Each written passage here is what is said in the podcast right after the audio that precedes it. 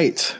Hello and welcome to the second episode of Spot Callers, the show where we go off the beaten path and focus on one specific wrestling show that is off the beaten path in indies, uh, deathmatch, anything. Uh, I am your host, Justin, with Cyrus. What's going on, Cyrus?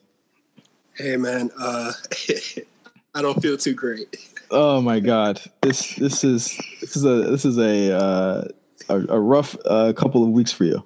I have to say. Yeah. Uh, from the last recorded till now, I fell down some stairs. Uh, my allergies are going crazy, and I got the Arthur Morgan cough. Um, oh boy! But you know, I, am gonna get through the episode. Yeah, I, it, it's. I mean, we almost didn't have spot call this episode too for um, uh, many reasons. I say we almost didn't have this episode for, for many many reasons. Like it, it is yeah uh, incredible. Uh, the first episode went crazy. People loved it. Uh, we in the first episode we reviewed uh, Death Vegas 2008. Uh, how do you Great feel about show. the reception? How do you feel about the reception to that?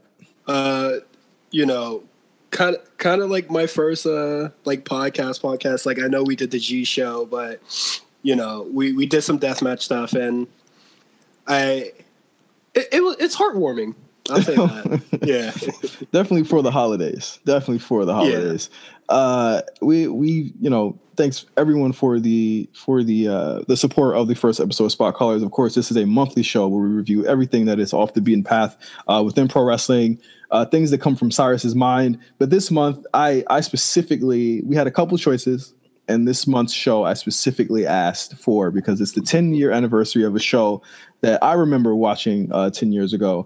And I remember just how, um, I have to say, like, how kind of change, like, like, uh, like, like shifting it was for this company. We are reviewing ROH's Final Battle 2008 uh, that features the main event of uh, the show being Bryan Danielson, uh, who is now Daniel Bryan, and Takeshi Morishima in a fight without honor.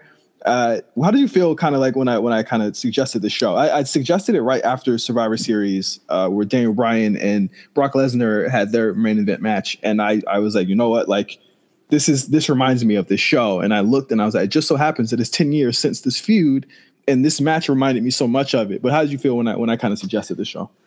When you suggested the show, I was just like, you know, it's old ROH, so it's good. So yeah. I was just like, I I'd love to watch the show. And I I, I you know how, how many ROH shows have you have you uh, have you peeped like before the uh like older older show older shows. Uh, I have a lot of ROH DVDs, but it's not like whole shows. It's more like best ofs. Right. So, uh, not a lot. Yeah, it is. It is definitely a. Uh, very hard, and we'll we'll talk about that in a second. very hard to find oh, yeah. old ROH content. Uh, but I mean, the the journey to find the show has, has been just outrageous. But uh, I, what I do want to talk, what I do want to talk about before we go into uh, calling one of the the guys that is instrumental in making this show happen, uh, I, I want to see in 2019 what are some things that you really would like we really need to watch on the on on the show. Uh, More, I think the main the main event. All right, you have to watch the main event. Yeah, I'm talking about no in 2019. What do we what do we have to what do we have to watch like on on spot callers in general? Oh man, we could probably watch some old uh, ECW stuff. Uh, it was going to be our backup plan, but I think we could watch a different show now. Um, probably like some uh, old Stardom um, oh yeah, I, I I haven't watched Old Stardom ever. Yeah, yeah, and especially with you know everybody wants New Japan to book women, and every everybody's just like you know Stardom needs to just start working with New Japan and stuff like that. Uh, I think it'd be a cool uh, time to watch Stardom. Yeah, for for sure. I, I, think that's something on, on on the definitely on the docket. But if anybody that listens to the show wants us to watch anything in specific and like you know in specific, let us know. We'll add it to the list. 2019 Spot Callers is going to be a show that airs every month, and we're going to be, uh, you know, basically trying to give people a, a, different perspective of, of older shows and more violent shows. I, I, I, have to stress, I have to stress that everyone looks at Cyrus sideways after suggesting Death Vegas. Yeah, uh, everybody was just like, after it came out, it was just like, Cyrus, you're a weird guy, and I was just like, you know, it's it, it's entertainment, man. it's cool. It was cool to see. uh, but uh, let's let's take one second uh, to take one a, a, small little break really quick and let, let's call our, our homeboy Jamal, who was instrumental in making this show happen. He's the guy who actually bought the DVD uh, for ROH Final Battle because we could not fucking find it. So uh, in one second, we're gonna call him and we'll be right back.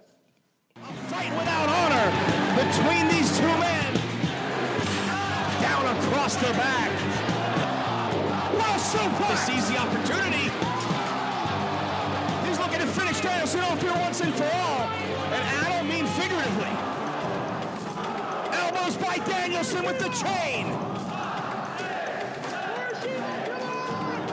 Rick Sheamus not giving it up. Oh, his, his arm looks to be left once again.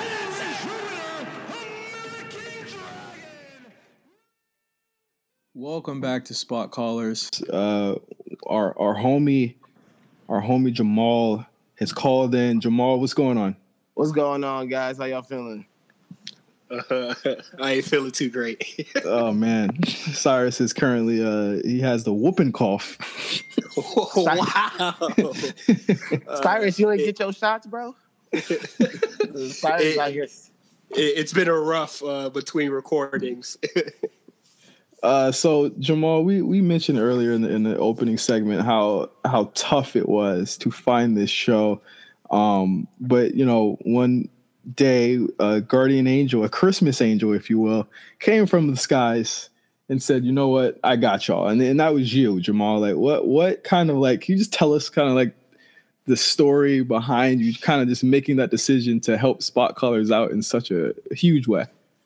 So, um, first, you guys are awesome. I just want everybody to know that uh, this this show is dope and shout out the whole RWC and all that. But no, I saw J5 send out a tweet and was just pretty much like, "Hey, does anybody have this? Um, did anybody have this DVD? Can we borrow it? Whatever." And I was like, um, I like hit up actually a couple of my homies who like like collect wrestling DVDs. I was like, "Hey, y'all have this?" And they're like, "No, we don't." So I was like, "Man, let me just see what's what's online. You can find anything on Amazon." So I, I looked it up and I found one on Amazon, but it was all the way in like Germany. And then I was like, all right, let me hit up eBay. And I found another one on eBay. And at the time when I first originally found it, I didn't have the money for it. And so I was wow. like, all right, let me I was like, let me wait a couple days. I was like, if they don't have it, I get paid. So I'll just I'll I'll help them out. So that's when um and then like literally two days later, that's when everybody was in the chat complaining pretty much about how ROH doesn't put any of their stuff online, like all their old stuff, like you can't find it.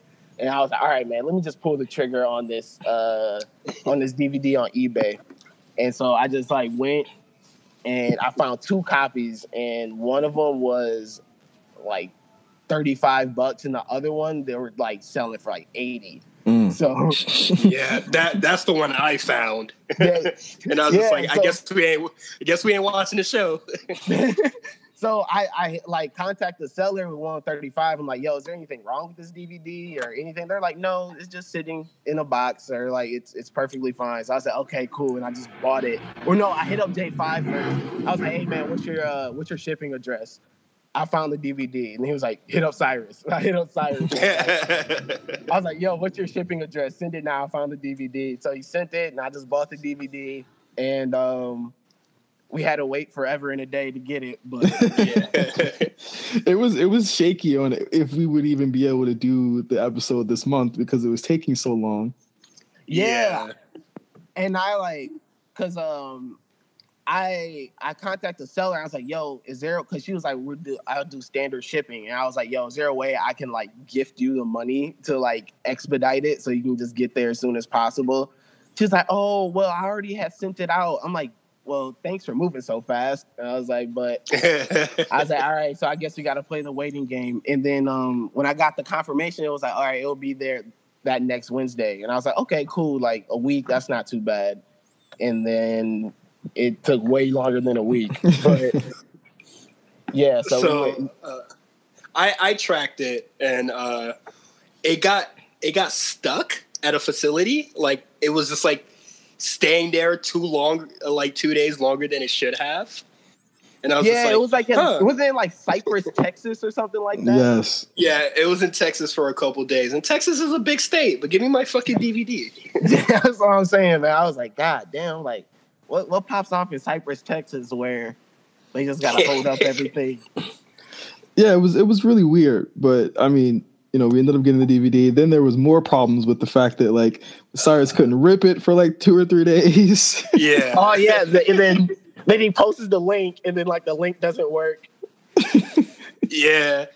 Uh, it, it, it, it was disastrous. It was, it was it was so much to get this show, and I have to blame ROH because, well, there there are like fundamental things that I do understand as far as why a lot of their shows should like can't be sold again, and that is because when you watch the DVD, a lot of the wrestlers have licensed music that they haven't taken off of the DVD.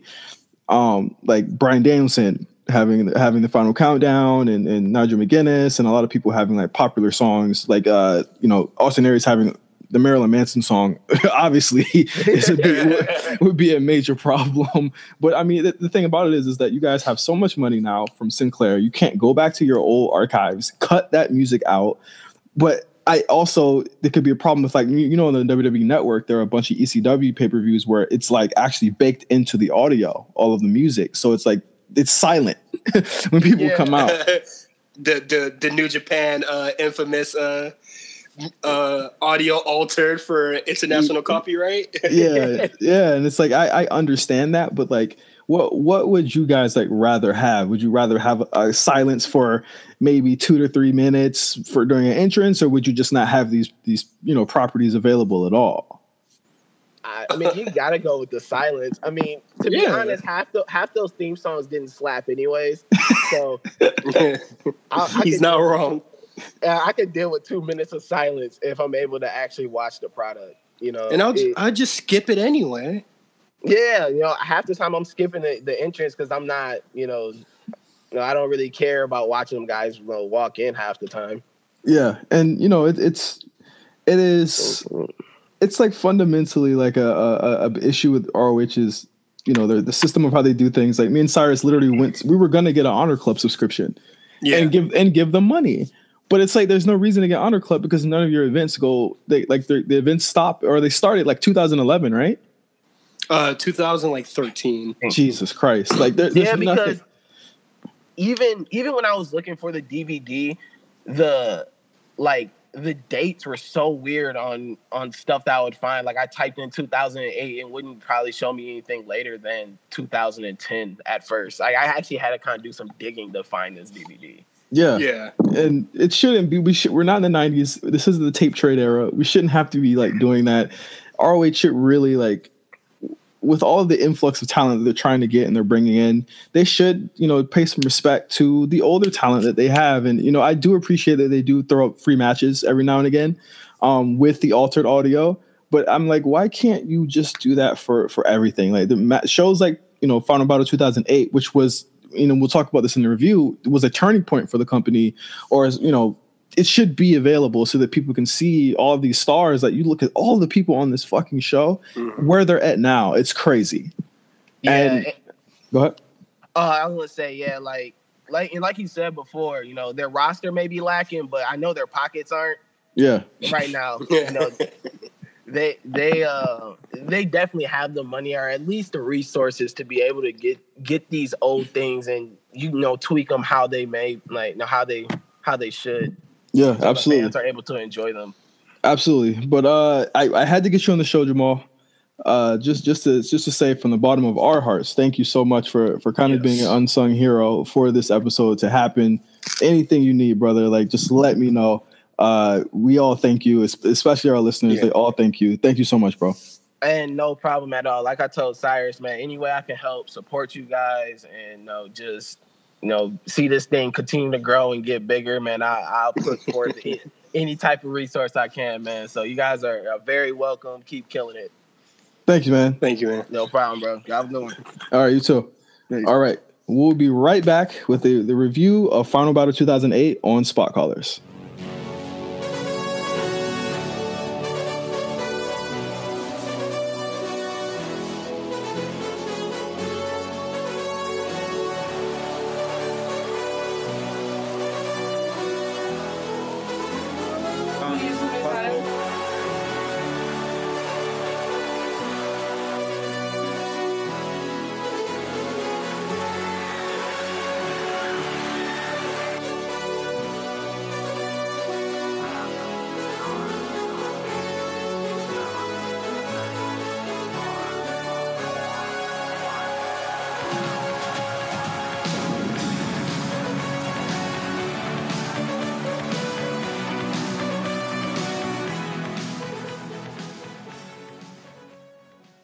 Right. Thank you so much to Jamal for uh, calling into the show, and thank you so much for his support, man. It's, it's such a heartwarming, yeah, such a heartwarming Christmas story.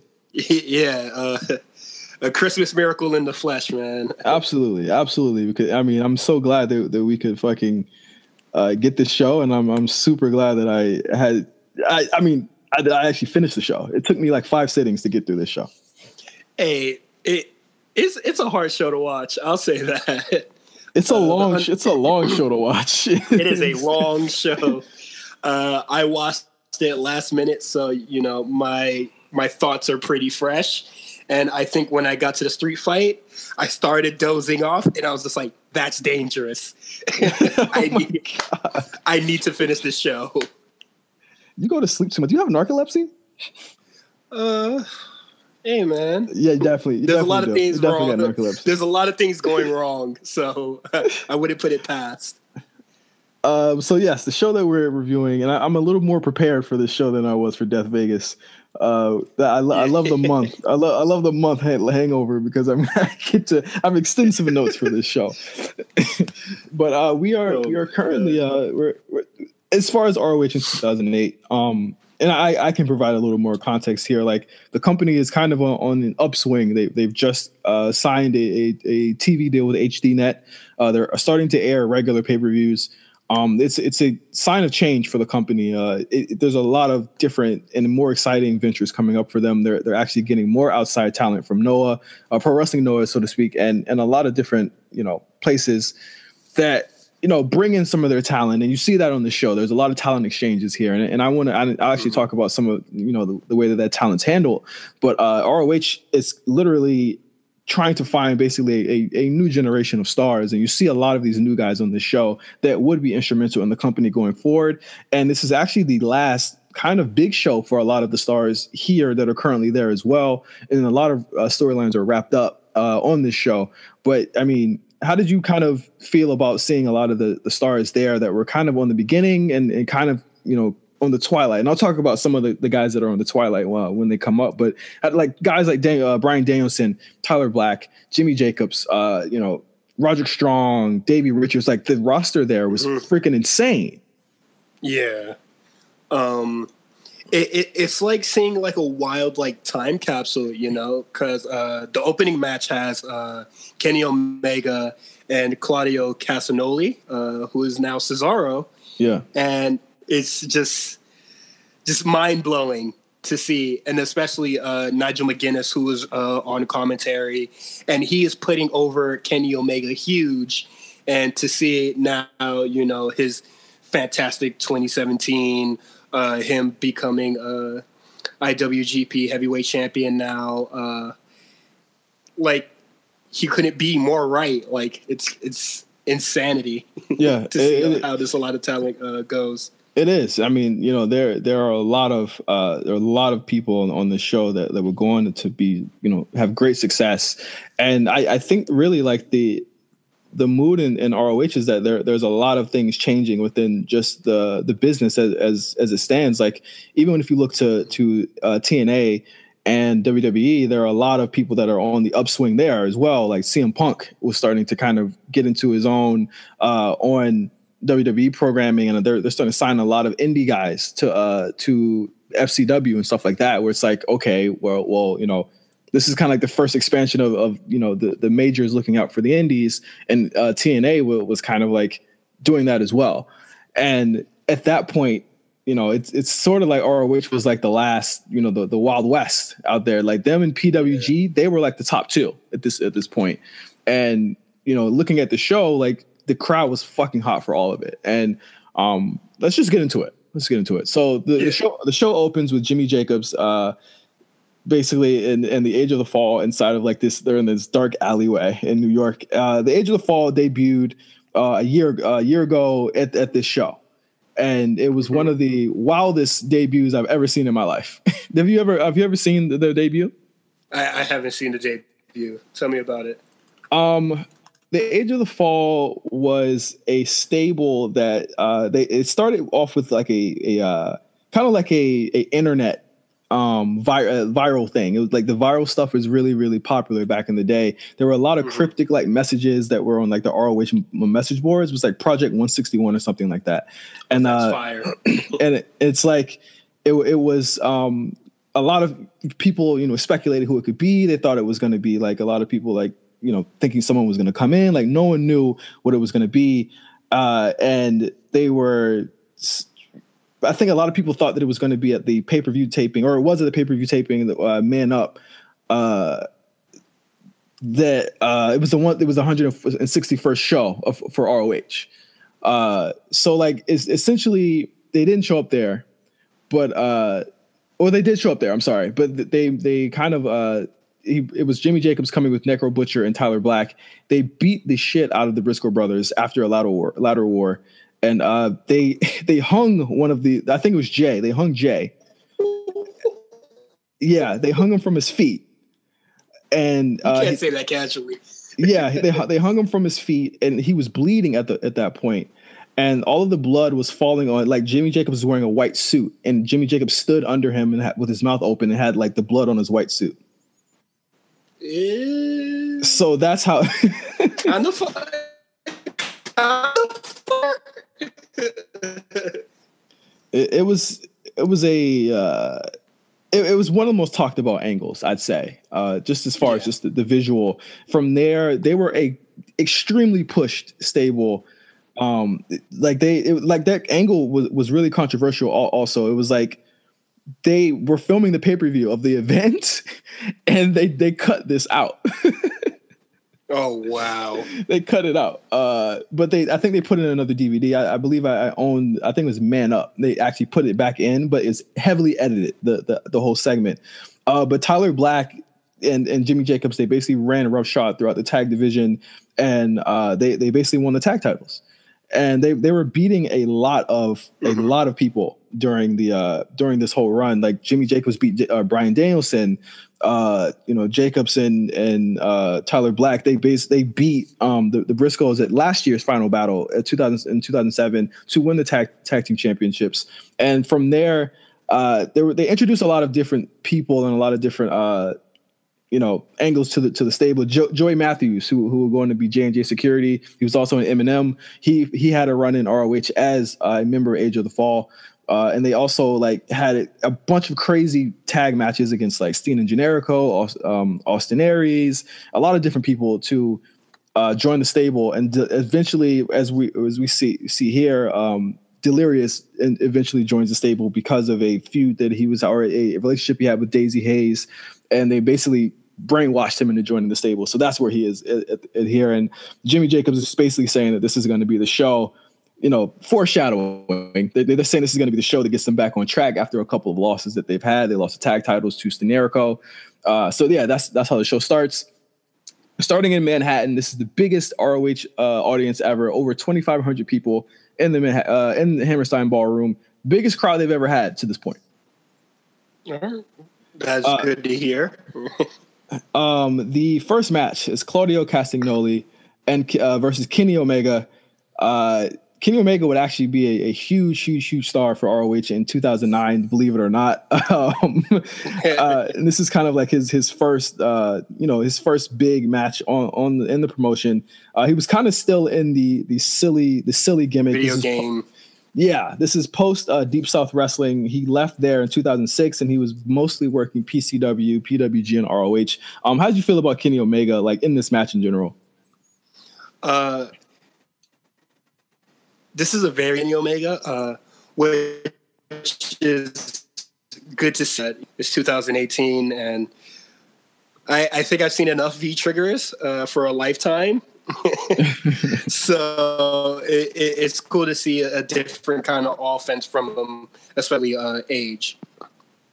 Yeah, it, it's it's definitely cool to to see how he's like the plucky upstart. Uh, yeah. and, and, he, and, it's like it's it's weird to, to, see like how he and he and uh, Claudio are like we this match is unfathomable in 2018. You know, it's like this is this is basically like a main event in, in 2018. You know, and now yeah. it's kind of like it's the opener on, on the show.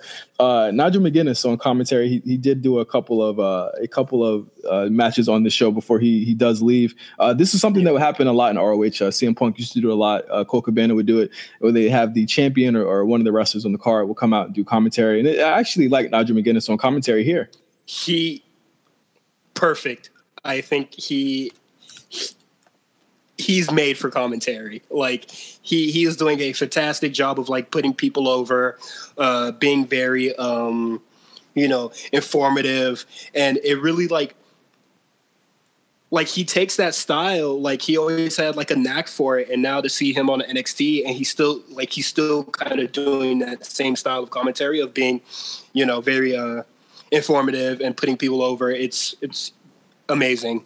Yeah, uh, I, I, I love Nigel here. He uh, he he takes a jab at Triple H. uh, I didn't. Wait, I didn't catch that. Wait, what, really? Yeah, he was just like uh, he said something about. Uh, so I, I believe it was uh, Prazak said something about bulking up, and, and Nigel said, you know, I, oh, he said just ask okay. Triple H about bulking up because this is at the time where like, Triple H is like coming back, and he looked like a fucking blimp when he came back.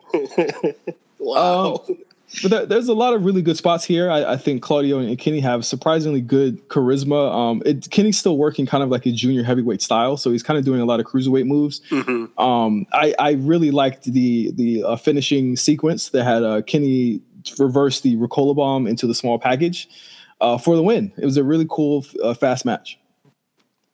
Yeah, uh, it was. A, it's a good opener. I'll say that. Yeah, it's pretty, a good opener. Pretty good opener. Uh, I, I'd say it, it, you know didn't show off the the the amount of, of stuff that I would have wanted to see from these two. It was a little bit too short. I think it went around eight to nine minutes. Uh, but as far as like the crowd, like they're they're hot for everything Kenny did. Yeah. Also, uh, eight to nine minutes compared to everything else on this show. Thank God. oh, I mean, ROH matches. That's that's their gimmick is that they go long. Um, they they all go long and they they some of these matches, you know, they they actually here's my thing: the undercard in this show doesn't really.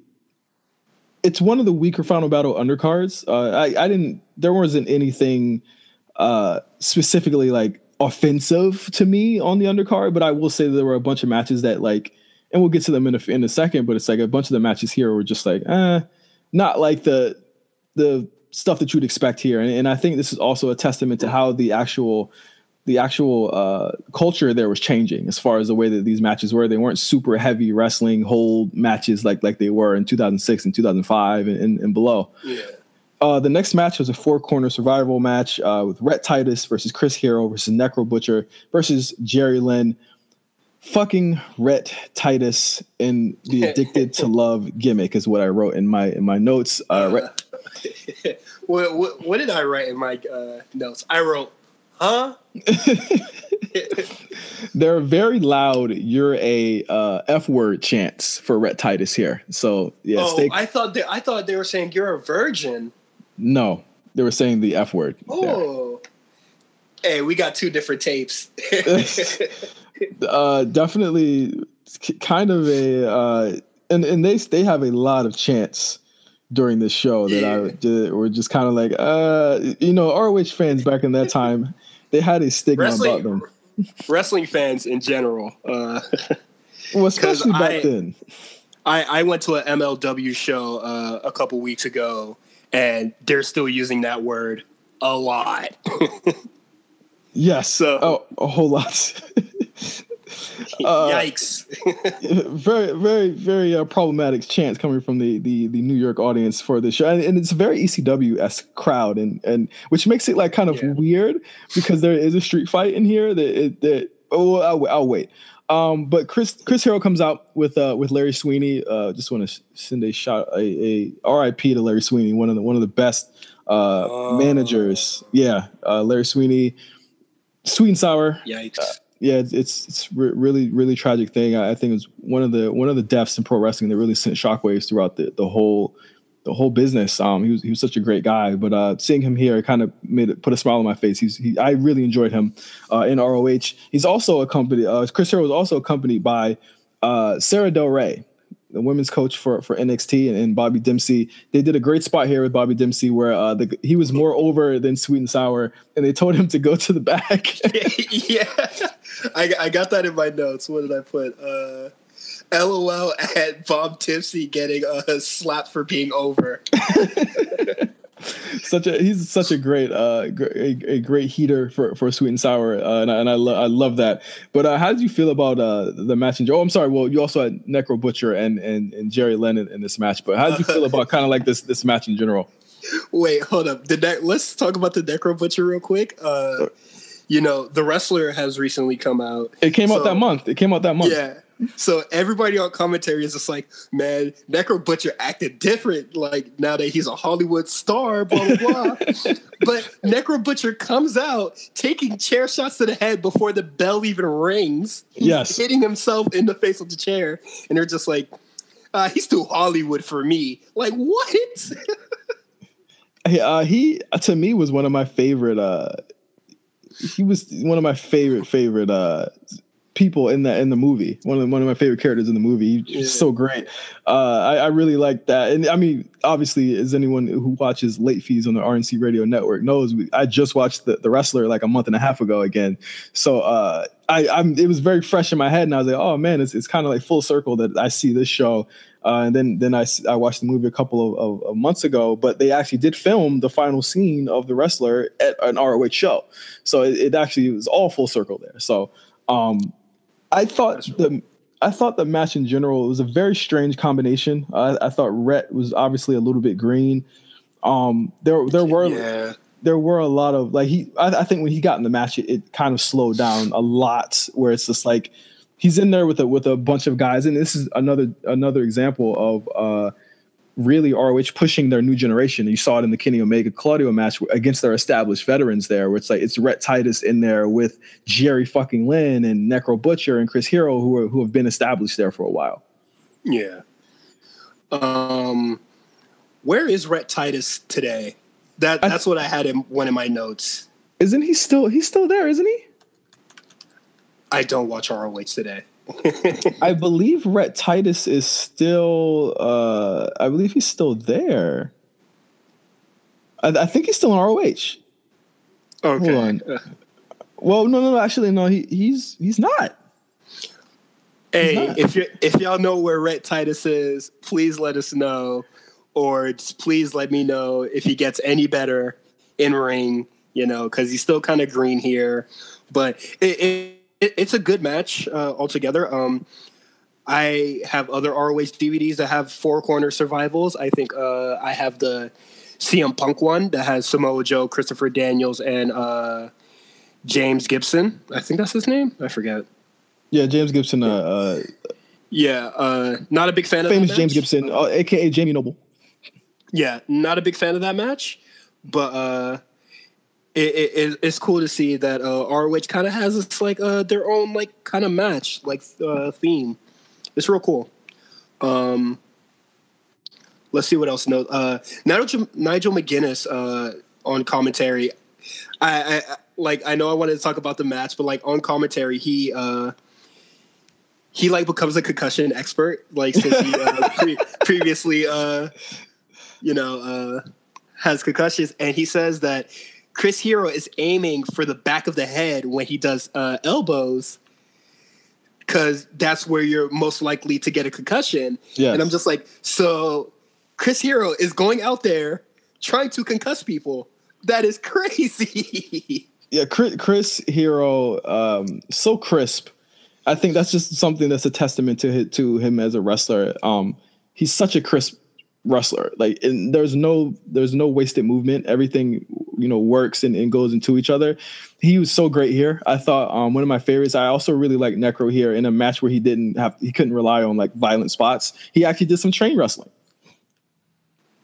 Yeah. and, and people were like they gave a holy shit to that. uh, but but of course this this match was to, go ahead go ahead Uh, when you're over. yeah. uh, of course this match is is a a uh, a pretty much a, a build to Jerry Lynn challenging for the title. So of course he had to win. Uh, he does win with the package power driver uh, to finish off the match. Uh, we be seeing Jerry Lynn a little bit later on the show. Uh, but I, I thought the match was pretty solid. I thought it was okay. Yeah. Uh, also, uh, Jerry Lynn, you know, kind of getting a title shot uh, in the what, what was it? Uh, it's called uh, Video by Wire, I think. Uh, The, what's video wire, the video wire. Yeah, the Video Wire. Um, so Nigel McGuinness is calling him washed up, uh, just all sorts of mean, uh, you know, words. And we'll talk about it when his match comes. But he's just like, you know, you're old fart. Just all, all the meanest uh, England terms he can uh, he could just utter at him, which is hilarious. Uh, so after the match, uh, J- Jimmy Jacobs comes out, uh, and I, I love that ROH does this. I wish more wrestling shows would, would do this. So I believe Raw might have done this one time, where all of the uh, all of the the segments went into each other. Uh, Jimmy Yeah. Jacobs comes out. He, he taunts Necro Butcher and beats him down with Delirious coming out, which led to uh, Steen and Generico versus Jimmy Jacobs and Delirious for the ROH Tag Team titles. Uh, to me, a, a, a really strange match. Uh, you had you had Kevin Steen playing the face in peril, uh, and, they, they worked over his knee uh, for a large part of the match. But for a large part of this match, I, I felt like the crowd didn't really care. uh, I agree with the crowd. Um, you you know you gave us you gave me more light on uh, Jimmy Jacobs, so we we talked off mic about it, and I was just like, I don't get it because this match is kind of stinky. uh, it, it it it it is a good like I would say it's a good television, you know, tag match. Yeah, But like it it like it's good and I won't say it's because of uh Steen or uh Generico. yeah, they they were clearly kind of working. Um, Light. yeah, they're working light for this show. Um, I, I I really think that there are better matches that they had, you know, just that year alone. like they, they had a lot of really really great matches just in 20, uh, 2008. And 2008 was kind of like a, a banner year for for the company, but it, it definitely kind of you could tell that it was kind of, they were working kind of kind of light, like you said. And I, I thought that you know it was it was very storyline based because of course the the whole the main uh, through line of in the main thread of this whole show was literally the the end of the age of the fall, and they had to kind of get that over as far as like you know making things you know fall into place. And I and I thought that this the the overall story by the end of the show it did fall into place and it did make me interested in seeing where they would go. But it kind of you had to wrap up a lot of loose ends and and the tag titles with Jimmy Jacobs had to be the one thing that kind of set him off. So uh, there was a lot of a lot of Kevin Steen playing face in peril. Um, a lot of the you know they played to the hits. They gave they gave a lot of the, the regular Kevin Steen uh, generico spots. Jimmy Jacobs and, and Delirious uh, did a couple of their things. I, I don't like the tag team of Jimmy Jacobs and Delirious. I thought that I didn't like that. I didn't like that part of the Age of the Fall storyline in their fall. Um, Daizee Haze does she does come out. Um, Daizee Haze, a, a, a weed loving uh, women's wrestler. How do you feel about that? Uh I did not know that until Yeah, yeah, yeah. that, that was her, that's her gimmick. That's cool. she she was kind of like the female uh, Spike Dudley, if you will. Uh, that's cool, uh, especially uh, you know because she kind of tied herself with Necro Butcher, who just has like a huge marijuana leaf tattoo. Um, that's cool. Uh, don't don't really have anything to say about that. um, st- she comes out for the interference, uh, and Steenerico wins with the power driver, the the uh, the package power driver brainbuster combo. Uh, the match was okay. Um, I, I didn't really love it or hate it. Um, yeah. you know, e- either way, um, I, I th- it was good to keep the titles on Steen and Generico, who had a really good good run to that point. I just had a, I had a couple of issues with Delirious taking the pin. I didn't feel like Jimmy Jacobs needed to be protected. Uh, I felt like having him lose would have would have strengthened the story to me a little bit. Just watching it, you yeah. know, years later with context, knowing what was going to happen, I felt as though Jimmy Jacobs could have probably taken that pinfall. But um, I understand. Yeah, uh, for me, uh, it's it's nice to see a, a young Kevin Owens. Uh, very very very thin Kevin Owens. Very, very slim, uh, clean, clean face. Uh, you know, uh, Generico wasn't in the match a lot, so it, it was a lot of uh, you know, a lot of eyes on Kevin Steen. I'm just like, hey man, he, he's st- he's still good to this day, uh, despite uh, you know the weird storylines he's been given in the E. But uh, the, it, it, it's a sight to see. Is like every match that I see here is just like wow yeah, it's, it's, it's, like looking at your uh, looking at your significant other's baby photos. uh huh. Uh huh. Yeah. Wow. uh, um. It, it, it. I mean, it was a great moment for them. They had just turned face. Also, they they they turned face hmm. and and actually like um were having their face around because it was one of those situations where like essentially like they had to turn face it's kind of like the, the same the same place where undisputed era is at where like they're, they're heels but they're so fucking popular and so loved and beloved that they had yeah. to turn they had to turn them and uh, kevin steen would become one of the the most i mean if not the most beloved character in roh history i, I think you know roh had a lot of problems and they still have a lot of problems with building up these new stars and they had someone in kevin steen that actually had a natural connection with with the fans and that's sad to hear that he's like so beloved and you know all that and he still kind of has like this sort of disdain for you know kind of the indies like every time he speaks about his time on the indies is not like uh it's not very positive. and you know he had this connection with the crowd and you know people loved him but it's just like i would i would not want to go back to that and that's kind of uh it's kind of sad yeah, yeah, it is. Um, so after the match, uh, Jacobs d- berates Delirious, uh, and I mean, it's pretty much more proof of the thread of the story that uh, Age of the Fall is is falling apart. Um, we then cut to, oh boy, Ooh. we didn't we didn't cut to the Briscoe brothers in a promo. Uh, yes, it's racist. Um, yes, uh, we we are in uh, we are in the United States now. Yeah, we're gonna teach you how to man up to their opponents who are both Japanese. Um, sure, sure, sure. Uh, it, it gets more. Uh, it gets it gets more crazy during it, the match. It gets worse. who, um, who thought? who would have thought? Uh, so the next match uh, is a New York street fight between Sweet and Sour Incorporated, which is uh, Go Shiozaki and the American Wolves of um, Davey Richards and uh, why? Why is I, I always get his name wrong? It's Eddie Edwards. I was always always want to say Eric Edwards. I'm like, no, it's Eddie Edwards.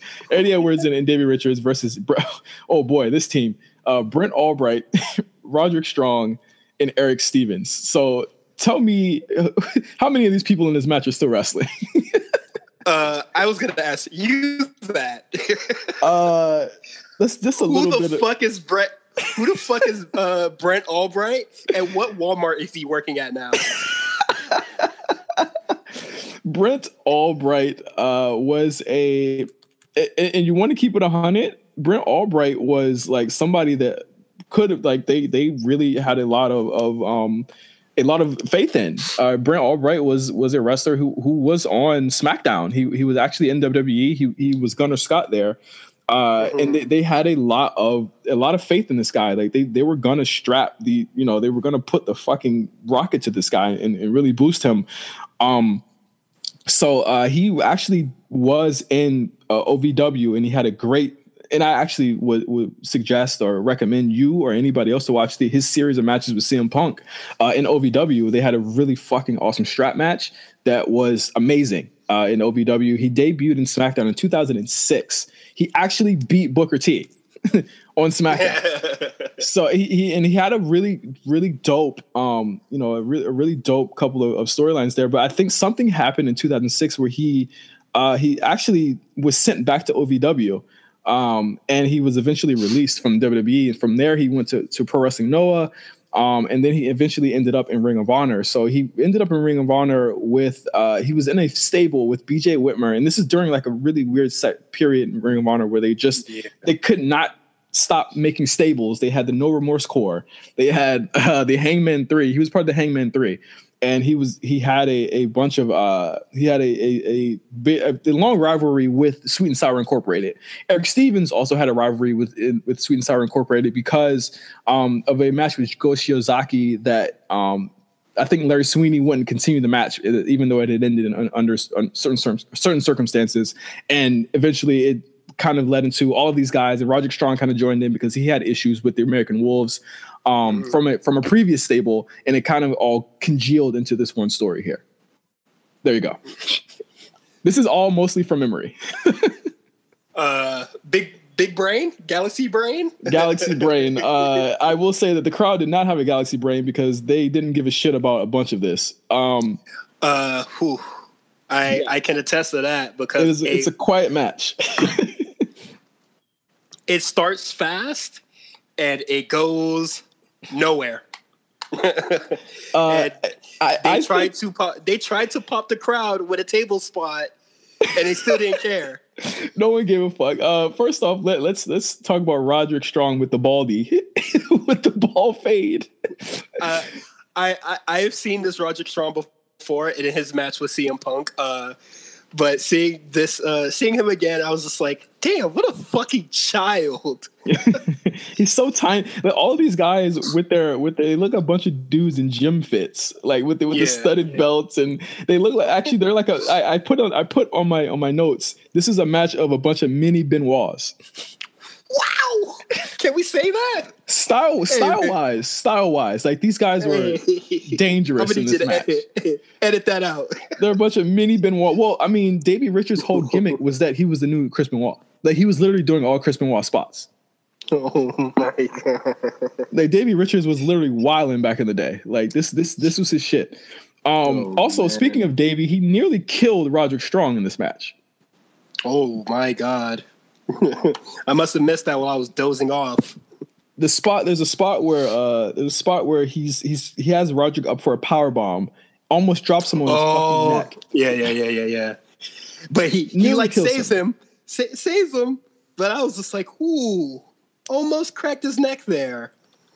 Um, for for my first sitting of this match, uh, the only note I have is there's a lot of shit happening in this match. Yawn, skip. Wow. Did you actually uh, skip it?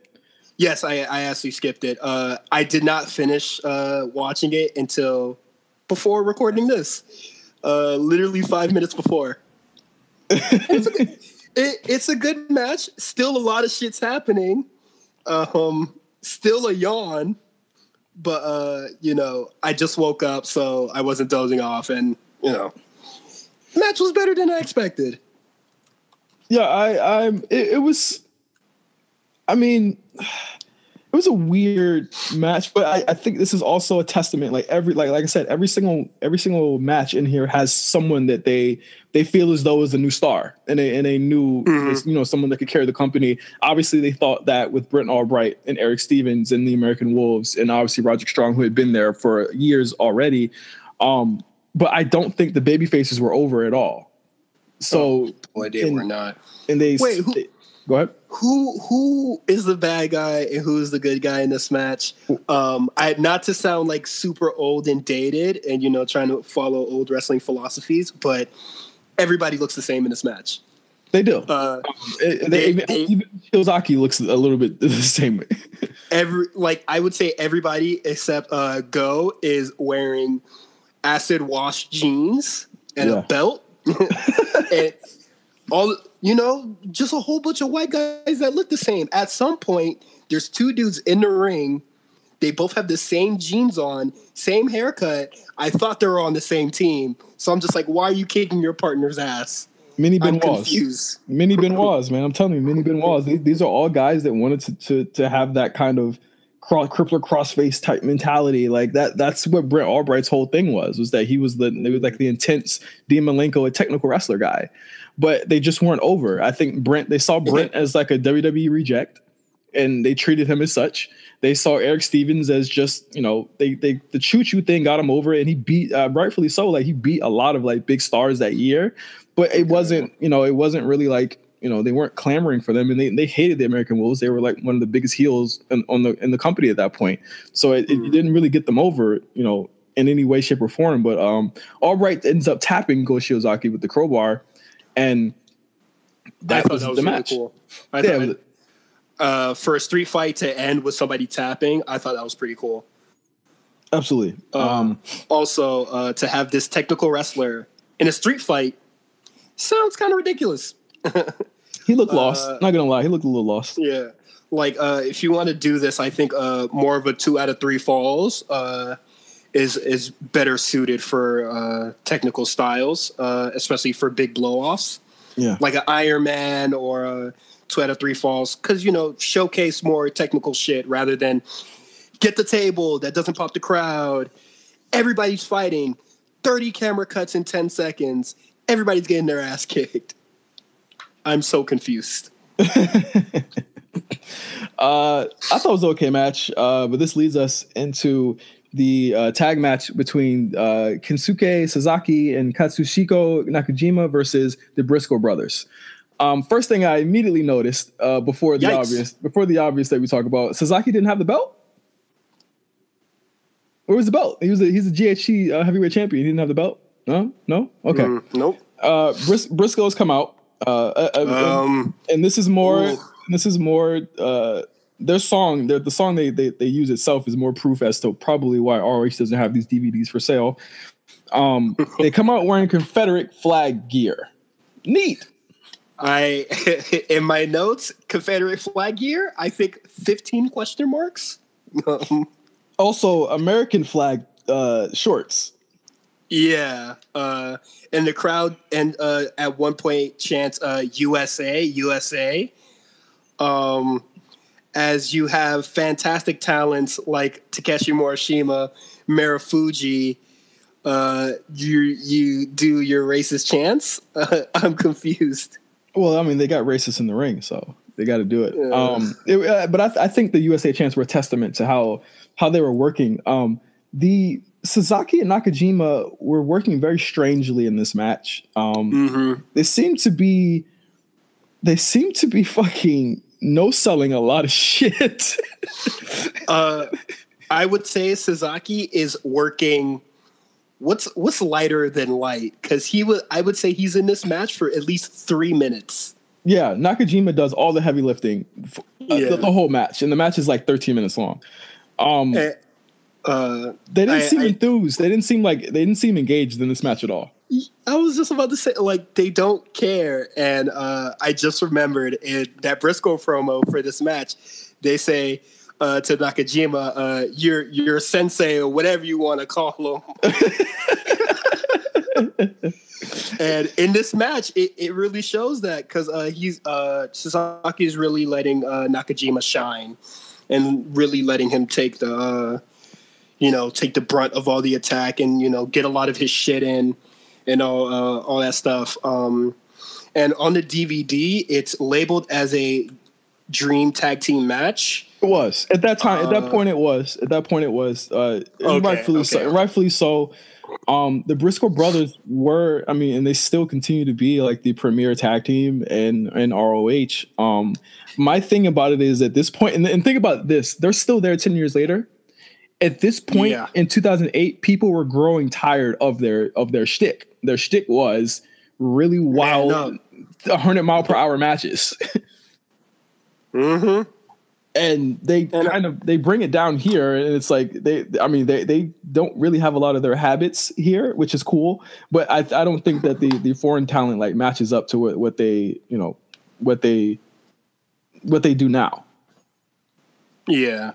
Um, it it is it's a stiff match. You know, when Suzuki gets in there, I I, I don't want to say sloppy, but uh, he's definitely working slow. Yeah.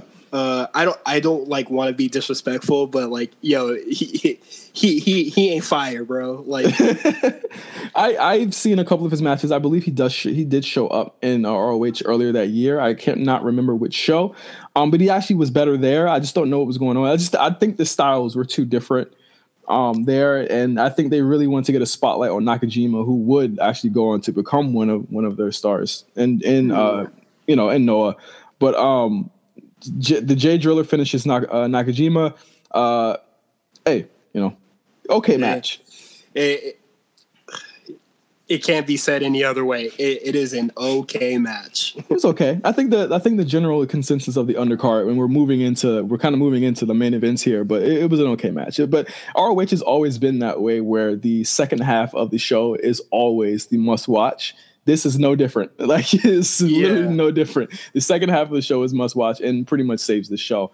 Um, after the match, the American Wolves come out to attack the Briscoes, uh, injuring Mark's knee. Uh, Steenerico and Albright and Stevens come out to save them. Uh, Brent Albright cuts a really no, it, it was like a really loud promo. yeah, uh, the microphone uh, on a lot of this shit does not work, uh, and everybody decides to scream into the microphone. um, I thought that I heard I heard Jimmy Jacobs way better, and he didn't have a microphone. yeah, uh, the amount of times that I had to turn my TV down because they're yelling into microphones is one too many. uh, he I- and I thought this was interesting. He appeals to Cary Silkin about the run-ins in ROH and the interference in ROH, and I said, "Wow." I, I I'm glad he's not there now. uh, he, he, he asks for a, a steel cage match against Sweet and Sour Inc. Uh, and then Albright, in a in a moment that I that has not aged well whatsoever, Albright tells Sweeney that somebody is going to die in the match. Uh, I was like, ooh, I was like, that didn't age well at all. Um, but that that is that that segment setting up more more um more programs for after the uh, beginning of the new year. Um, Then we cut to a Neil um, Naomichi Marufuji promo, uh, very awkward, where he all he says is that he'll beat Nigel uh, tonight uh, on the on the on, on the show. Uh, you get you get an ad wait. for uh, go ahead. uh, for the promos for the Japanese talent, I think they're filmed very oddly because it's interviewer, Japanese wrestler, you know, they're speaking into the microphone and then off screen comes a translator. Like just have them in the shot. like it looks like it looks like a random fan just came up. It was just like, all right.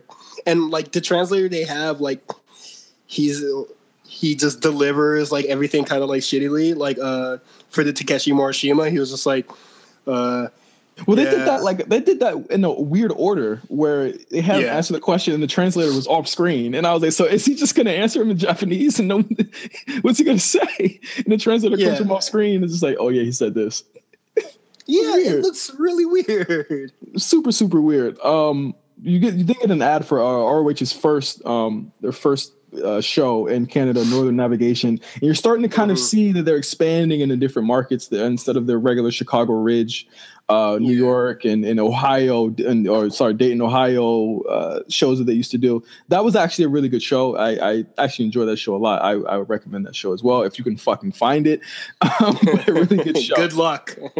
Uh, Takeshi Morishima, we just talked about that promo, but we're going into the number one contenders match. Uh, to me, the most interesting match on this show. Um, and I have bars for you know what happened after, and this this this show or this match kind of frames a lot of things in ROH coming into the year into what I believe, mm-hmm. and this is this and this storyline and how it ended and how it began, or really, really rather how it ended. It is what really, in a lot of ways, what turned me off to ROH as a whole. I think after this storyline, I, I after it ended, I pretty much I cut I, I cut it off. I, I couldn't do ROH anymore until at least 2012, um, like when I started watching it Mhm. again. But this was a storyline that had a lot of you know a lot of people kind of questioning ROH, and it was kind of like the first time you'd actually seen and it starts off well. And that, this isn't to say that you know I'm, I'm, really talking purely out of hindsight and out of how it ended. But the beginning of this obviously hot. But this is a storyline that shaped a lot of the things in the future for ROH. It is the number one contenders match: Tyler Black versus Austin Aries. Mm-hmm. Uh, from the beginning, Tyler almost bust his ass on the ramp. oh, and I'm sorry for anyone who doesn't know who's who's listening to the show. Tyler Black is, of course, now uh, Seth Rollins in the WWE. In the WWE. Yes, uh, I thought I didn't think he. I, I thought that was a plan kind of thing, and he was going to do like a like a silly role, because you you know Seth. Uh, I mean Tyler Black, you know, rock star, and you know he does get really wild. Like when he does uh his uh mosh pit kind of celebration kind of thing. I, I, I just thought it was one of those, but I didn't nah. know he, he really bust his ass. But bust his ass. Oh uh, my god! Th- without a doubt, um, they were framing from the beginning of the year all the way onto here.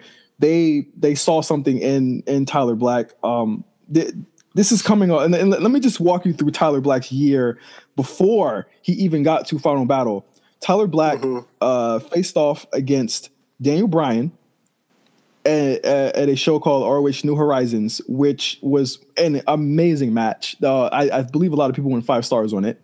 Uh, Tyler Black also went against uh, Steenerico at ROH Driven, which is a yet another match of the year candidate, in my opinion. One of my favorite matches of that year. And he also faced off at ROH Take No Prisoners against Nigel McGuinness for the ROH World title in a match that I think a lot of people said was one of the greatest matches in ROH history. Um, mm-hmm. Tyler Black was going into this show with a lot of juice, so to speak, and it was, you know, rightfully so. I think that if there was someone who was going to take over the, the company as Brett, uh, Bryan Danielson did, Nigel McGuinness did, CM Punk did, Samoa Joe did, everyone looked at Tyler Black as that guy, and the crowd was fucking red hot for him. They hated Austin Aries in this match.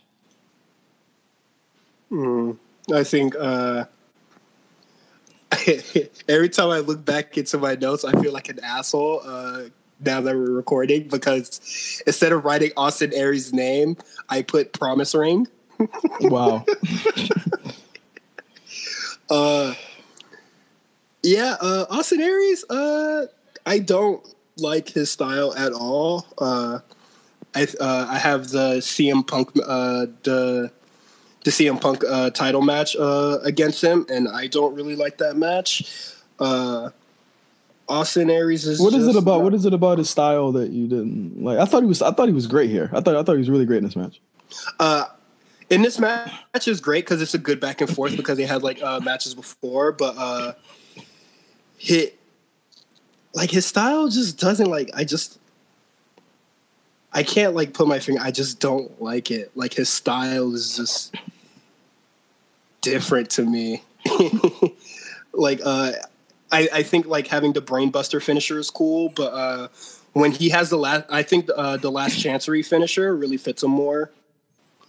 Uh, then the 450, just, which he stopped. Well, the four, he was very indie I'll say, in in this era. Um, you super unsafe. I think he does a lot of unsafe shit in this match. Um, and this, I mean, we're starting yeah. to we're in the we're in the part of the show where it's it's literally uh, brain and neck injury city, CTE city here.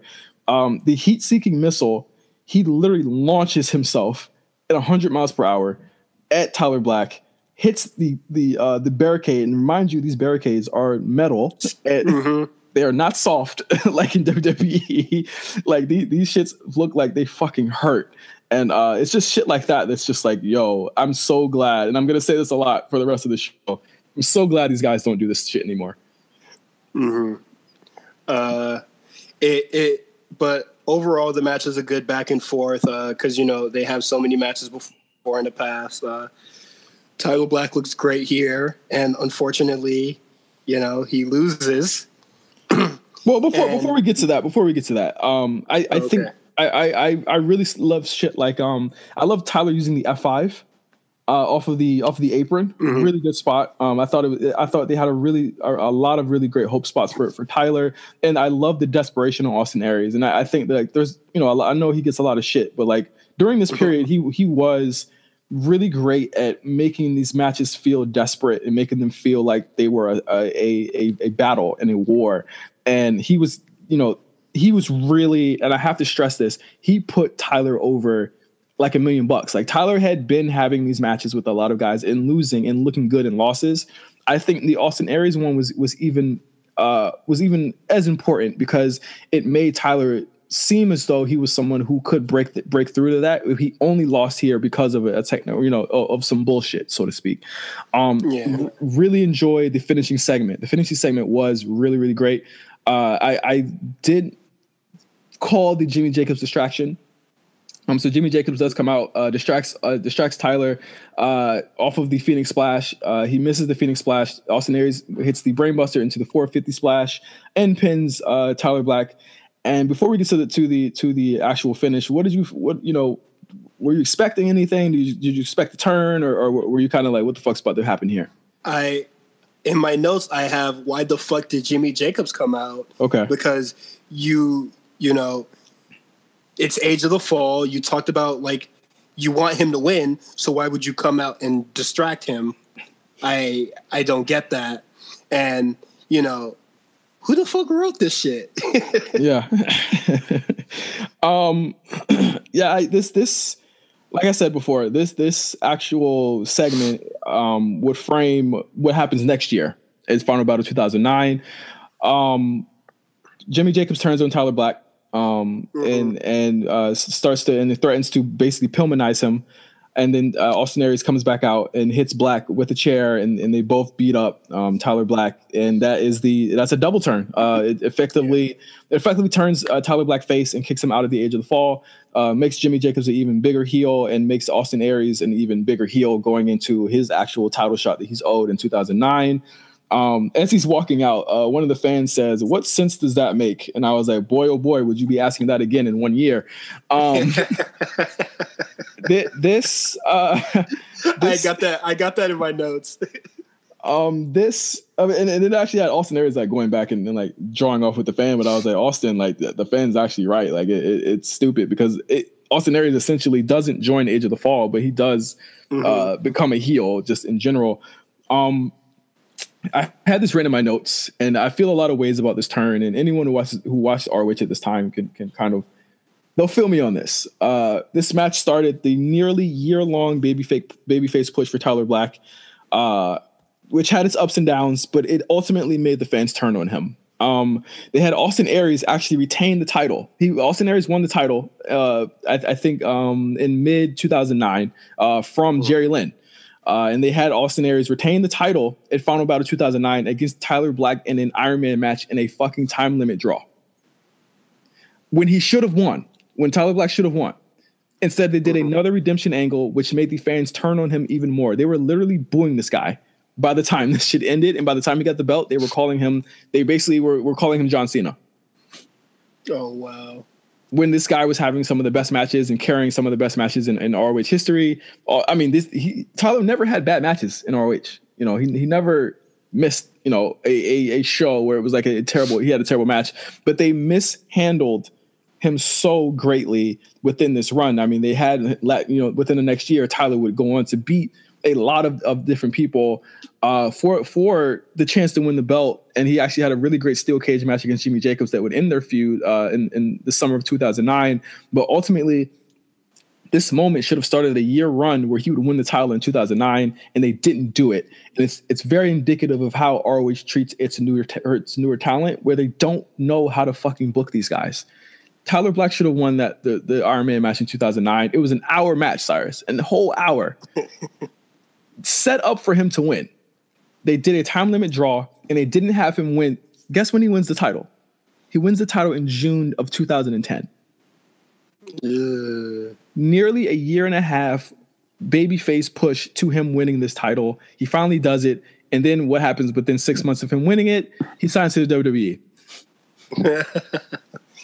and it and like the fans turning on uh, Tyler Black doesn't change, you know. It happened twice this year. Uh like in Ring of Honor, uh in Manhattan, don't they just like uh, when he signs, don't they just call him a jobber in the crowd? Yep, they start calling him a jobber. Uh, they, it actually makes him turn. Well, the ROH, the ROH uh, mandate is if you hold the title and you're about to go to WWE, you have to turn and you have to start cutting shoot promos. So I mean, essentially, that's what he did. Uh, but he, he he eventually lost the title to I believe Roderick Strong uh, before he left, and uh, I mean, essentially, it, it, it was a very weird babyface, uh, you know, turn. It's like just a weird and, and, I'm gonna there's parallels to this in the in the end of the show and, I, and I'll talk about that in the show but um this was basically the beginning of, of a year long storyline that I I you know the fans were very invested in and I don't think they got they, they got anything cashed in on that and out of it what did you get but uh, another Austin Aries title reign? So yeah uh going in we're going into a flashback of Marufuji beating Nigel at Glory by Honor in an excellent match um, mm-hmm. And then you have the actual ROH World title match between Nigel McGuinness and Naomichi uh, Marufuji. I, I, wrote this in my notes and I said, for his time, Nigel McGuinness was without a shadow of a doubt a top five wrestler in the world. But at this moment, Nigel McGuinness is broken down. He's injured. He's had many injuries that he's working through. He needed to drop the belt a long time ago, but he is still the champion here by hook or by crook. For for them to get over hit the year long reign, even though Daniel Bryan had a longer reign than he did at that point, and uh, Samoa Joe obviously had a longer reign than he did at that point. Yeah. Uh, he's fighting through a lot of uh, legit injuries here, and he's noticeably slow. Mm-hmm. Uh, it uh, shows how different we are. Um, I wrote, Nigel looks fucking stupid, man. I, I just, it's the it's the it's the I think it's the uh it's the um the advantage of having hindsight in some points and the advantage of actually like being there. I know a lot of that isn't gonna isn't gonna hit well with with you because like you you weren't watching it at that moment. But like for for its yeah. time, like Nigel was I mean that that was the style back then. Like I, I know like a lot of uh wrestlers in the past uh they wear their you know, they dye their hair blonde like Samoa Joe did it and stuff like that. But I think like the spikes makes it look extra dumb. and uh, he he is working through a lot of injury. Like he's already been concussed, which uh, was talked about earlier in the show. So just coming in, I was just like, this match shouldn't, especially when Marufuji starts kicking him in the face uh, over and over again. And uh, he does uh, the sliced bread a lot yeah. and slamming him on the back of his head, which he talked about earlier being, you know, it's more likely to happen if you get hit in your back of the head. So like this whole match, I'm just kind of like, uh, kind of spooky. Yeah, it, it's uh, it's a, it was a different type of Nigel McGuinness match for the for the period as well. Um, usually Nigel is, takes control of the match. Uh, in this match, for most of most of the the the runtime, it is Marufuji clearly in control. Uh, there there's like 28 super kicks thrown in this match, and I I thought that like uh, uh essentially Marufuji is really good. He's really a really crisp wrestler, but I I this is another match that was weird to me with how slow it was. It was just really really slow, really plotting. Um, the Shiranui in the apron was super dangerous and stupid, and I put in my notes oh, yeah. why, why, why would you do that? I I, I, I stopped taking notes at that point because uh, I just like I legit just became worried and like you know he is where he's at today. Like I already know that he ends up having to retire over concussion. Wish I could just like go back and stop him from doing this shit.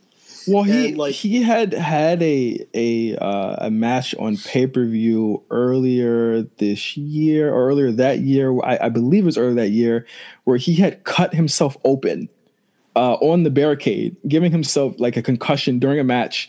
Uh, I think it was a Daniel Bryan match, uh, and he he cut himself open. He had to actually he actually had to take a couple of months off with the title where they didn't even strip him of the title and a lot of people were asking for him to to drop drop the fucking title like you're hurt. Like just go take a break. And, mm-hmm. and they would not have him there was a large stretch of tw- tw- uh, 2008 where the title wasn't being defended on the on the, on the main show.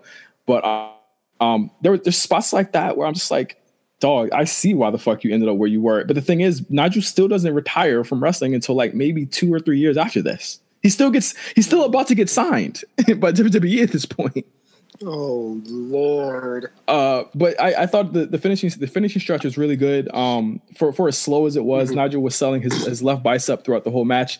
Uh, also proved yeah. uh, how stupid the jawbreaker lariat was. Um, but they had been building that finish all year. Um, so he, he hits one jawbreaker lariat and it pretty much ends the match. But uh, it goes into the story because he tried to hit it in the beginning of the match. Uh, and mm-hmm. Stopped him from doing it. He hits it at the end and finishes off the match. I hate the jawbreaker lariat. I think a lot of people fucking hated that move. I would have rather the Tower of London be his finish, but whatever.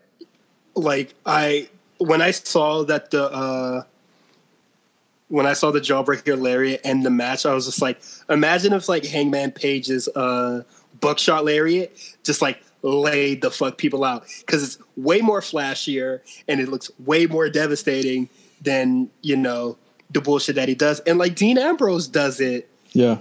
It just like he does it and then the match ends. Like it's stupid it, when Dean does it too, because Dean doesn't even like. Well, Nigel would stop being as crisp at it after a while because he was so injured. But it just it's just not a crisp or it's it's it's like a Jay Lethal's um lethal injection. Yeah, it, it, it it's kind of silly. Uh, not a big fan of the like. Why isn't the Tower of London it? Because he also tries to hit that a lot in the match. Yeah, and, I, I, love yeah. Tower of London. I love the Tower of London. The assisted cutter, that's so great. It's so dope. Mm-hmm.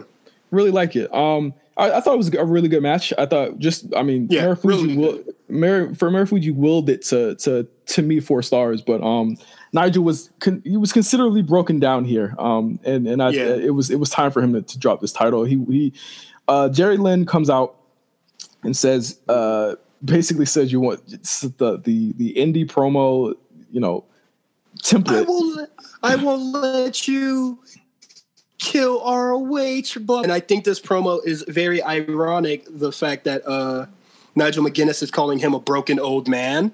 He calls him basically Randy the Ram. He says, "I just watched yeah. the wrestler, and you're and you're him." yeah, and it's just like you had your time. Don't try to come and uh, spoil my calendar long title reign. Uh, blah blah blah, and you know Jerry Lynn starts screaming into the microphone again. More I, screaming, and I and I tune out. And at some point, I'm not sure if it was in a match prior. I forget, but like so, Yada comes out and just starts screaming into the no, microphone. Uh, and- Prince, Prince Nana, Prince Nana, uh, Yada.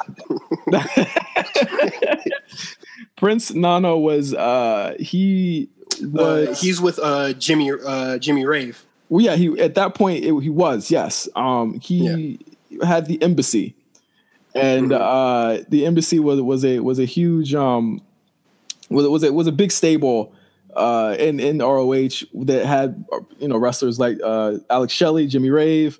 Um, he also had like John Walters and a couple other other people on, under his his stable. He was like the rich African, you know, rich African royalty gimmick that was really dope. Um, he he kind of he quit in 2006 R- Ring of Honor, but he returned. He would return in, in 2009 officially. That was like the beginning of of kind of the, the return. Um, he mm. said, I, I, believe one in one of the most like famous video wires that he ever had, he said that he had regained his riches because Obama's like he had a stimulus package. and yeah, I, I, remember being like, "Oh, my goat." Shit. That he, Prince Nana is, is is really the goat, but he he would he would come back with Bison Smith, who was another new guy that they were trying to push, and um and the in ROH in 2009, but eventually uh, he would have Claudio Castagnoli, Joey Ryan would be in the embassy at one point, Erick Stevens would be in the embassy at one point, uh, and Necro Butcher would, would be in there uh, it, it, intermittently. Uh, and I think like like I think by like 2011 or 12, Tommaso Ciampa would be uh, in the embassy in the Jimmy Rave spot as his number one, like his his uh, his, his right hand man. Oh, that's kind of fire. Yeah, really interesting. Re- really, really, really cool. Uh, really cool. Um, kind of way that like a lot of the newer wrestlers coming through coming through the embassy. But that that was Prince Nana, and that was the beginning of his uh, his return to ROH, so to speak. Um, we get highlights of. Oh, actually, no. Before I, before I do that, I want to I want to touch on some history with Nigel McGuinness before we move on to the main event. Uh, Nigel would finally lose the title to Jerry Lynn in, in April 2009 after he sustained yet another arm injury, and this time he needed surgery. so the only way they were going to drop the title was because he needed surgery. Yeah, not concussions. Also, at the end of the match with Marufuji, he is holding his uh he's holding his right arm like a lot. Yeah. And there was just like, man, hope and like on commentary, they're just like, oh, hopefully like his bicep doesn't tear again. Yeah, again, because it, like- it happened. It happened earlier the year. Um, he he took he he lost the title Jerry Lynn. Jerry Lynn would later would drop the title that next month to to Austin Aries, obviously to continue that storyline. I think if it were to be any different and Nigel hadn't gotten injured, I think I believe that Austin probably would have beaten Nigel for it and continued the Tyler Black storyline. Uh, but Austin, Austin Aries does win that uh, the, the title a month after that. Uh, Nigel would take a hiatus and return later that summer. He left Oh. ROH. God. Yes, he, he left ROH uh, in September after agreeing to a deal with the WWE, and he failed the pre-screening for WWE. He failed the physical at WWE, so he said, "You know what? Fuck it, I'm going to TNA." And he, he debuted in TNA as Desmond Wolfe, and would uh, he actually debuted during the Hulk Hogan era. So you you can you can Oh you can guess God. you can guess how how well that went for him, and he ended up retiring uh, soon after that. vanilla midget HH. well, well, Nigel was pretty tall. Nigel was about six feet. He was he was tall. Um, so we get highlights of Danielson and Morishima's feud, including the match where Bryan legit injured his retina. Uh, you, you know, you get the Manhattan Mayhem match. Uh, all those matches, an incredible feud. I think um, this this is Bryan's you know, one of Bryan's best feuds in ROH. Period. Uh, yeah. What what what what what can we say about this shit that that hasn't been already said? This is an incredible match. This is a fight without honor. Bryan Danielson versus Takeshi Morishima. It is our main event. Bryan sneaks Morishima to start and does a huge dive into the crowd. I put in my notes.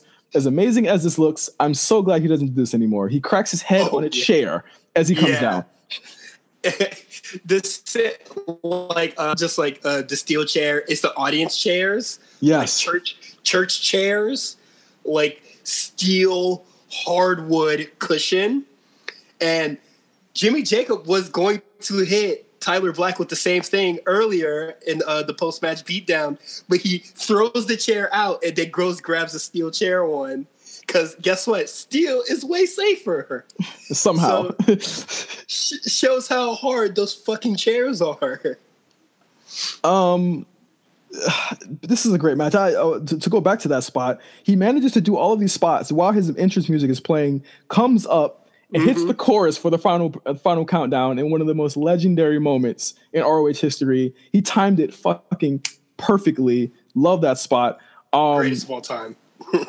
greatest wrestler of all. Listen, you watch this here now, and you watch him right now, ten years later. First off, ten years later, holy shit!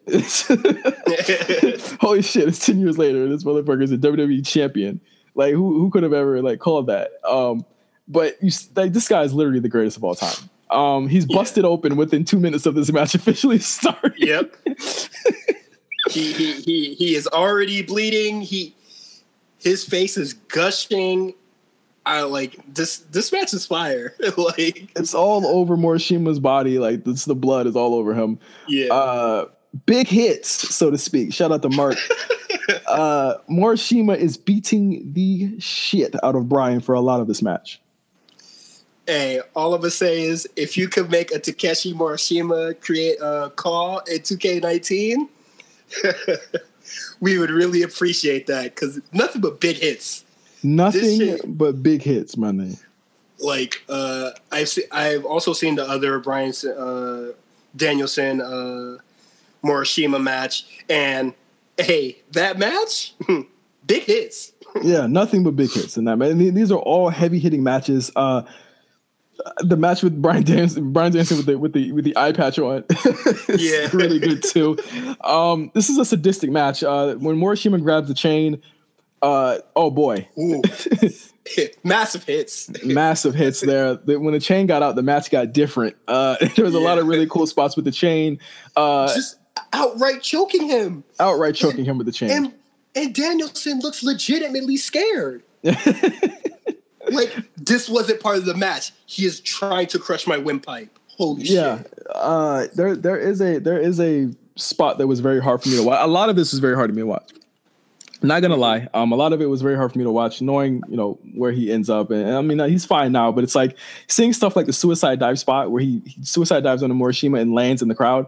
Um, it makes me laugh at people thinking he'd go back to the Indies to do shit like this. Like, there's no, Yeah. he's not going back to do shit like like. There's no way he's doing this anymore. Like, it looks painful. Um, there's a really cool spot where he slaps Morishima with his blood-soaked hand a couple times. Really love that spot. Sadistic, Fire. very good. Um, he fucking German suplexes Morishima. Like, holy shit. Hey, this, this match is a classic. Uh, if you could find this match, good luck. Um, I think Cyrus could help. I think Cyrus, if you want to watch the match, Cyrus could help you out with that. yeah, D- DM me. Uh, I'll send you the whole pay per view. don't, I, don't say that. We're gonna have to bleep that out. or we're just gonna fucking don't don't fucking say that. Um, Bryan is bumping like crazy here. Like I, I really love in this match that you can feel the desperation here. That Bryan is kind of feeling it slip away from him with the hot so- with the hot start. Like Bryan knows he had to end this match quick, and uh, it, it's getting it's starting to slip away from him here toward the end because Morishima. The, the whole key to this is that Morishima can't hang in a longer match. But Bryan, so so if Bryan can beat him like super super quick, you know it, will be more advantageous to him. Well, actually, no, I'm sorry, I got that backwards. Morishima Yeah. can handle he can he can endure the pain and handle a, a longer match. So that's why Bryan had to beat him quickly. But it's starting to you know you're starting to see Bryan like he's like Morishima's actually getting more powerful as the match goes on, and the Yeah. the, the lariats that he's taking are fucking insanity. Brutal. Um, I really love the superplex spot uh, that Bryan does to to Morishima. Really, really cool spot there. But it leads to the brutal stomp to the head spot and to the triangle choke with the chain, which is wow, wow. Uh, do you this is see a it- fight without honor. Wait, hold Yeah. on. This is a fight without honor. Anything goes. Uh, the only like weapons used in this match is a chain and uh, the hammer to ring the bell. Yeah. and they make the most of both of them. Absolutely, I, I, I, and you know that's that's a good that's a good point. That there are literally like most fight without honors. There's ladders and chairs and stuff like that. They used the, the absolute least and got over get that chain over as like the, the worst weapon that you could ever have in a, in a match. Um, do you see parallels here to Daniel Bryan's character and his new character here, as far as just like just like the move set, like the, the stomps to the head and the triangle choke and stuff like that? Uh, with the stomps to the head, yes, and that shit looks brutal. And the the fact that they actually let him do that on uh, in the WWE is really fucking cool. And when you look back uh, to this, you know, with my fresh uh,